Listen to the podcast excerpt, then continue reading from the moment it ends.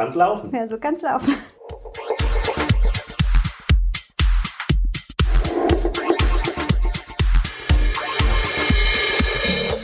Hallo Lutz.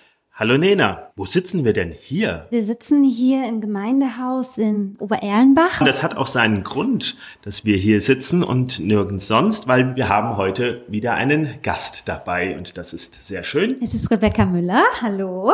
Hallo. Sie ist Professorin am Theologischen Seminar. Seit 1. September. Und keine Unbekannte in unserer Landeskirche, weil vorher warst du Referentin für theologische Ausbildung und zuständig für die StudentInnen und VikarInnen, um die zu begleiten, glaube ich, mhm. und aber auch um Plätze zu finden, mhm wo man die Ausbildung dann macht und dergleichen mehr. Genau, das war eher so die administrative Seite der Ausbildung, also die Frage nach Kontakt der Kirche zu den Hochschulen und dem guten Einsatz der Vikarinnen und Vikare in ihre Lehrgemeinden und der Prüfungsvorbereitung zum ersten theologischen Examen und so weiter. Also klassische Arbeit in der Verwaltung. Und ich erinnere mich noch, dass wir auch miteinander telefoniert haben, bevor ich ins Vikariat gegangen bin und ich dann wissen wollte, wo geht's denn hin? Und sie meinten so, ja, Frau Baumüller, das würden wir jetzt Ihnen gerne auch sagen, aber wir müssen auch so ein bisschen schauen, wie ist es mit den Lehrfahrern und Lehrfahrerinnen, die Oje. da auch Vikarin haben möchten und so. Ja, und das war ein ganz gutes Match, würde ich sagen, oder?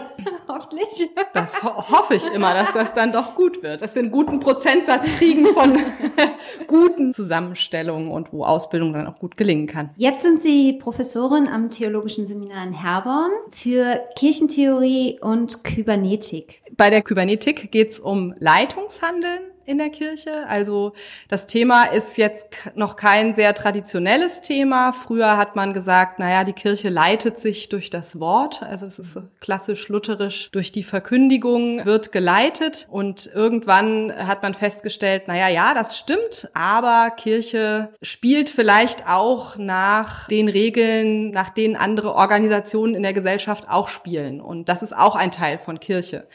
Und deswegen kann man Kirche auch unter dem Organisationsaspekt betrachten und dann kann man sich vielleicht auch fragen, gibt es Leitungsinstrumente oder Leitungstheorien, die von gesellschaftlichen Organisationen auch auf Kirche übertragbar sind. Und von daher haben wir immer beides. Also diese theologische Frage nach Leitung und wer leitet uns, wenn wir leiten und eben auch sozusagen die Frage Kirche als Organisation vielleicht auch wie viele andere und Leitungsinstrumente, die wir uns auch da abschauen können. Und das diskutieren wir im Bereich Kybernetik. Und Kirche verändert sich ja auch im Laufe der Zeit und hat sich in den letzten Jahren und glaubt vor allem dieses Jahr auch nochmal massiv verändert. Und darauf muss ja eingegangen werden und gerade auch für die Fahranfängerinnen. Also ich glaube, das ist kein einfacher Job. Nee, kein einfacher, aber auch ein wahnsinnig spannender Job. Ich habe mich lange damit beschäftigt, wie Kirche sich über die Jahrhunderte und vor allen Dingen auch im letzten Jahrhundert gewandelt hat. Nur im Moment und ich glaube, das Gefühl haben wir alle, geht's halt sehr schnell. Da verändert sich was bei den Kirchenmitgliedern, da verändert sich was in der äh, religiösen Kommunikation der Menschen, da verändert sich was in der Sozialisation.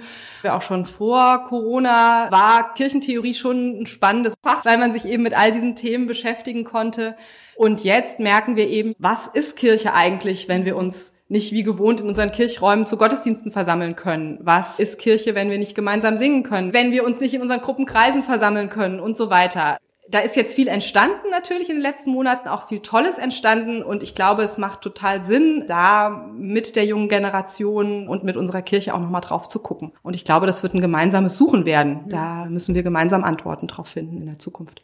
Also das habe ich auch erlebt, dass auf einmal unheimlich viel Energie auch wach geworden ist. Also wir haben uns gerade darüber unterhalten, wie können denn überhaupt Weihnachtsgottesdienste stattfinden? Mhm. Wie kann man das denn überhaupt denken? Und dann ist es natürlich immer so ein bisschen dieses Abwägen und man muss überlegen, wie macht man das mit den Hygieneschutzmaßnahmen. Mhm.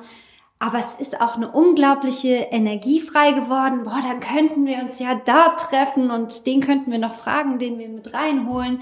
Vielleicht machen wir es draußen. Mhm wie cool wäre das, was für eine Strahlkraft hätte das dann auch, wenn Kirche nicht nur im Gebäude ist. Ich schätze die Marienstiftskirche und unsere Kirchengebäude sehr, aber dann vielleicht in der Stadt wäre dieser Gottesdienst, die Menschen, die in der Stadt leben, mit diesem Gottesdienst eher verbunden sind und dann auch mal sehen, aha, das machen die da an Weihnachten, ach, das ist ja vielleicht ganz nett. Mir also, geht noch durch den Kopf die sichtbare und die unsichtbare Kirche. Mhm.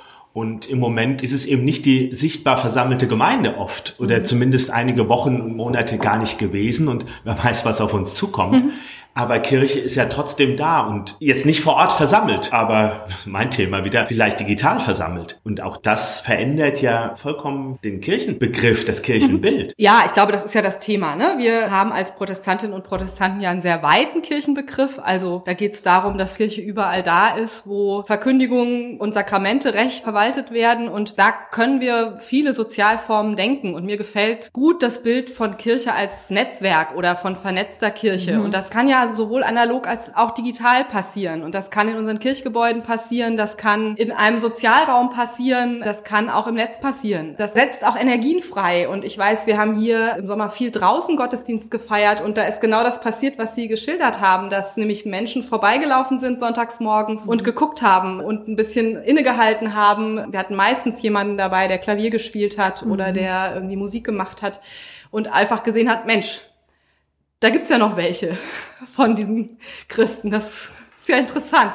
Also äh, von daher sehe ich da auch in dem, was wir jetzt vielleicht auch Weihnachten vor uns haben, durchaus auch eine Chance, nochmal anders zu denken, was Sozialformen von Kirche angeht. Und wir wissen, also Stichwort unsichtbare Kirche, wir wissen zum Glück nicht komplett, was Gott mit seiner Kirche vorhat und können das auch nie wissen. Und von daher lassen wir uns da auch ein bisschen überraschen und uns vom Heiligen Geist vielleicht auch ein bisschen bewegen in der Hinsicht. Mir ist gerade noch der Gedanke gekommen, also dieses Vernetzte auch so ein bisschen Gemeinde nicht nur in diesen Parochialstrukturen zu denken. Gemeinde ist ja ein größerer mhm. Begriff als nur unsere Parochialgemeinde. Wie würden Sie denn Gemeinde definieren? Das hat ja auch eine lange Tradition, diese Art Kirchengemeinde zu denken oder Parochie zu denken. Aber wenn wir theologisch drauf gucken und wenn wir empirisch drauf gucken, all das, was eben die Kirchentheorie auch macht, dann ist es natürlich mehr. Also dann ist Gemeinde da, wo Menschen über ihren Glauben sprechen ähm, und die Möglichkeit bekommen zur religiösen Kommunikation.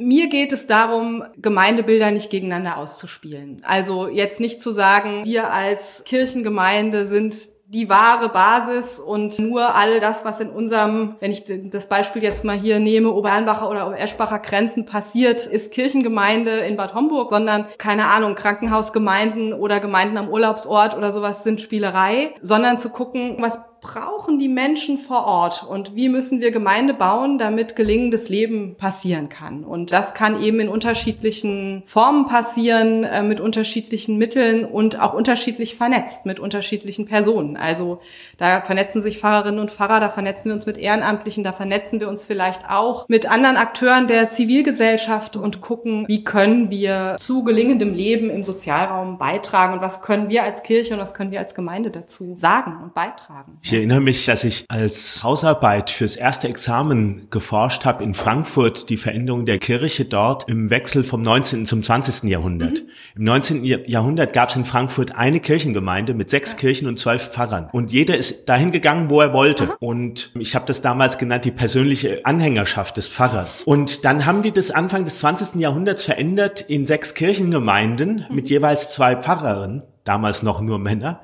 Und haben diese Kirchengemeinden und Parochialstrukturen erst gebildet Nein, Die Parochien waren eben größer. Wie du sagst, früher war eine Gemeinde mehrere Pfarrerinnen und Pfarrer. Und ich bin zu dem Pfarrer gegangen, der mein reformiertes, lutherisches oder äh, kulturprotestantisches Profil sozusagen bedient hat. Ähm, das gab es ja hier in Homburg auch. Und dann kam eben mit den Reformen, die damit zusammenhingen, hatten wir das Prinzip eine Gemeinde, ein Pfarrer, eine Kirche, ein Gemeindehaus. Das ist das, was sehr, sehr wirkmächtig geworden ist. Ja, aber es, ich finde, es da auch Gemeinden zu sensibilisieren, zu sagen, Mensch, guck doch mal, welche Gebäude gab es denn überhaupt hier vor 100 mhm. Jahren? Überlegt mal, ja? Und wie sah das denn überhaupt aus? Es muss nicht immer so sein, wie es jetzt gerade ist, sondern man kann sicherlich auch andere Form finden. Und die Menschen sind mobiler geworden. Das heißt, die können ja auch problemlos hinfahren, fünf Kilometer oder zehn Kilometer weiter, wenn dort das Angebot bisschen mehr ihrem Leben und ihrem Denken und Fühlen entspricht. Ja. Oder sich auch das im Internet suchen, ja. wo sie zu Hause sind und eben nicht mehr nur eben in dieser kleinen Parochie, mit der wir groß geworden sind. Mhm.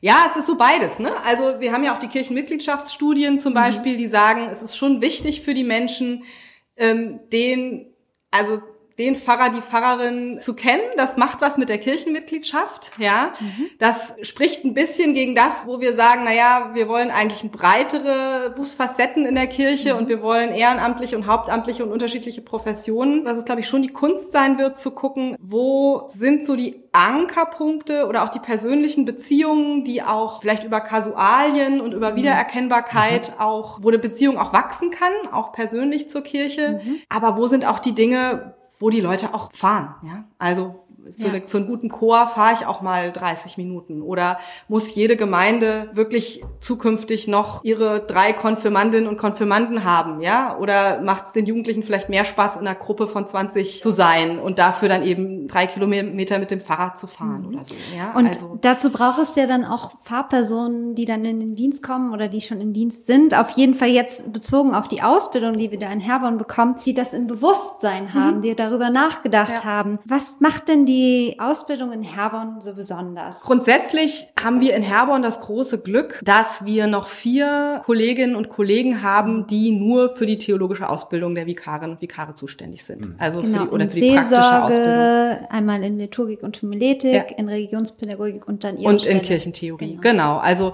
wir decken die kirchlichen Handlungsfelder ab. Das ist natürlich ein großes Geschenk, weil wir uns natürlich im Team über solche Fragen auch austauschen können und sagen können, okay, was brauchen wir denn jetzt für die Herausforderungen, die sich da stellen für die Zukunft? Und ich bin aber sehr stolz, dass sich unsere EKHN das noch leistet, weil ich glaube, es ist eben wichtig, gerade die jüngere Generation sorgfältig und mit Bedacht auszubilden und da auch personelle Ressourcen reinzustecken. In, Im letzten Podcast haben wir über das Thema Berufung mhm. gesprochen. Würden Sie sagen, es gibt eine Berufung für Fahrerinnen und Fahrer? Oder wie sehen Sie denn eigentlich jetzt Ihre Stelle als Professorin? Professorin wurden Sie dazu berufen? Fühlen Sie sich berufen? Mhm. Das sind ja zwei Fragen. Gibt es eine Berufung als Fahrerin und Fahrer? und das würde ich sagen, das kann man nur ganz individuell beantworten. Also bei mir war es jetzt nicht das Berufungserlebnis. Auf einmal ging eine Lampe auf und die ja. hat dann wurde irgendwie wo Wie gesagt bitte so, jetzt, da musst du aber nochmal über da dich nachdenken. Da glaube ich nochmal nachdenken. Nein, ne? das war ja, das haben wir letztes Mal ja gesagt, du hast es gehört, war bei uns. Ja, Ganz genau, genau so, ja. Ähm, sondern es war bei mir persönlich war es ein Prozess und mit dem Studium und mit dem Vikariat wurde das irgendwie interessanterweise immer mehr, also dass ich gesagt habe, okay, ich das ist der Platz, wo Gott mich vielleicht auch haben will. Mhm. Und manchmal weiß man das auch gar nicht so genau oder kann das auch nicht so planen. Und das, wo Gott einen jetzt vielleicht gerade haben möchte. Und dieses Vertrauen manchmal auch so ein bisschen zu haben, auch wenn man mal da steht und denkt so, sag mal, wieso jetzt eigentlich das und wieso jetzt eigentlich hier, ähm, dass das schon seinen Sinn hat. Ja, also mhm. das finde ich so eine Art von Berufung. Natürlich soll man sein Gehirn jetzt nicht ausschalten und und sich nicht über sich nicht selbst reflektieren und genau. überlegen, ja. was ist vielleicht der richtige Platz für mich. Das ist schon auch wichtig, seine eigenen Stärken und Schwächen zu kennen, aber bei allem selber denken und selber reden auch sagen, okay, manche Tür, wo man denkt, die steht sperrangelweit offen, die schließt sich, dafür öffnet sich eine andere. Mhm. Und, und so war das dann auch mit dem theologischen Seminar, dass für Sie so eine Tür aufging? Ja, schon. Als sich dann die Möglichkeit ergab, habe ich gedacht, wow, das ist ja was, eine schöne Fügung, die sich da ergeben hat. Wir und dann sind wir auch am Anfang unseres äh, Podcasts fast angekommen, weil da ging es ja darum, da hast du äh, gesagt, vorher war es eben mehr das Verwaltungshandeln, mhm. Was du gemacht hast, ja. und jetzt das Inhaltliche. Ja. Von daher schließt sich jetzt gerade der Kreis, weil da sind wir jetzt zum Schluss wieder hingekommen. Und ich glaube, so habe ich das bei dir rausgehört, auch eben mit den VikarInnen äh, zu gucken, wo ihre Berufung mhm. liegt mhm. und wo ihre Stärken und Gaben ja. liegen. Und das ist ja eine große Chance, die man da in Herr Bahn auch vielleicht ein bisschen in der Abgeschiedenheit von Herr Bahn hat und ja, eine große Aufgabe, aber eine spannende Aufgabe. Aber wir müssen auch zum Ende kommen. Ja. Wir danken dir sehr ja, für dieses Gespräch. alles Gute, genau. Alles Gute und Gottes Segen dir auch, zusammen im Team in Herborn und mit der Landeskirche und mit den VikarInnen. Ich freue mich jedenfalls auf die weitere Zusammenarbeit, die wir bestimmt auch weiter genießen werden können. Ja. Ich mich auch sehr und bin sehr gespannt, was auf uns alle dann zukommt und wie wir zusammen Wege finden. Vielen lieben Dank. So kann's laufen. So kann's laufen.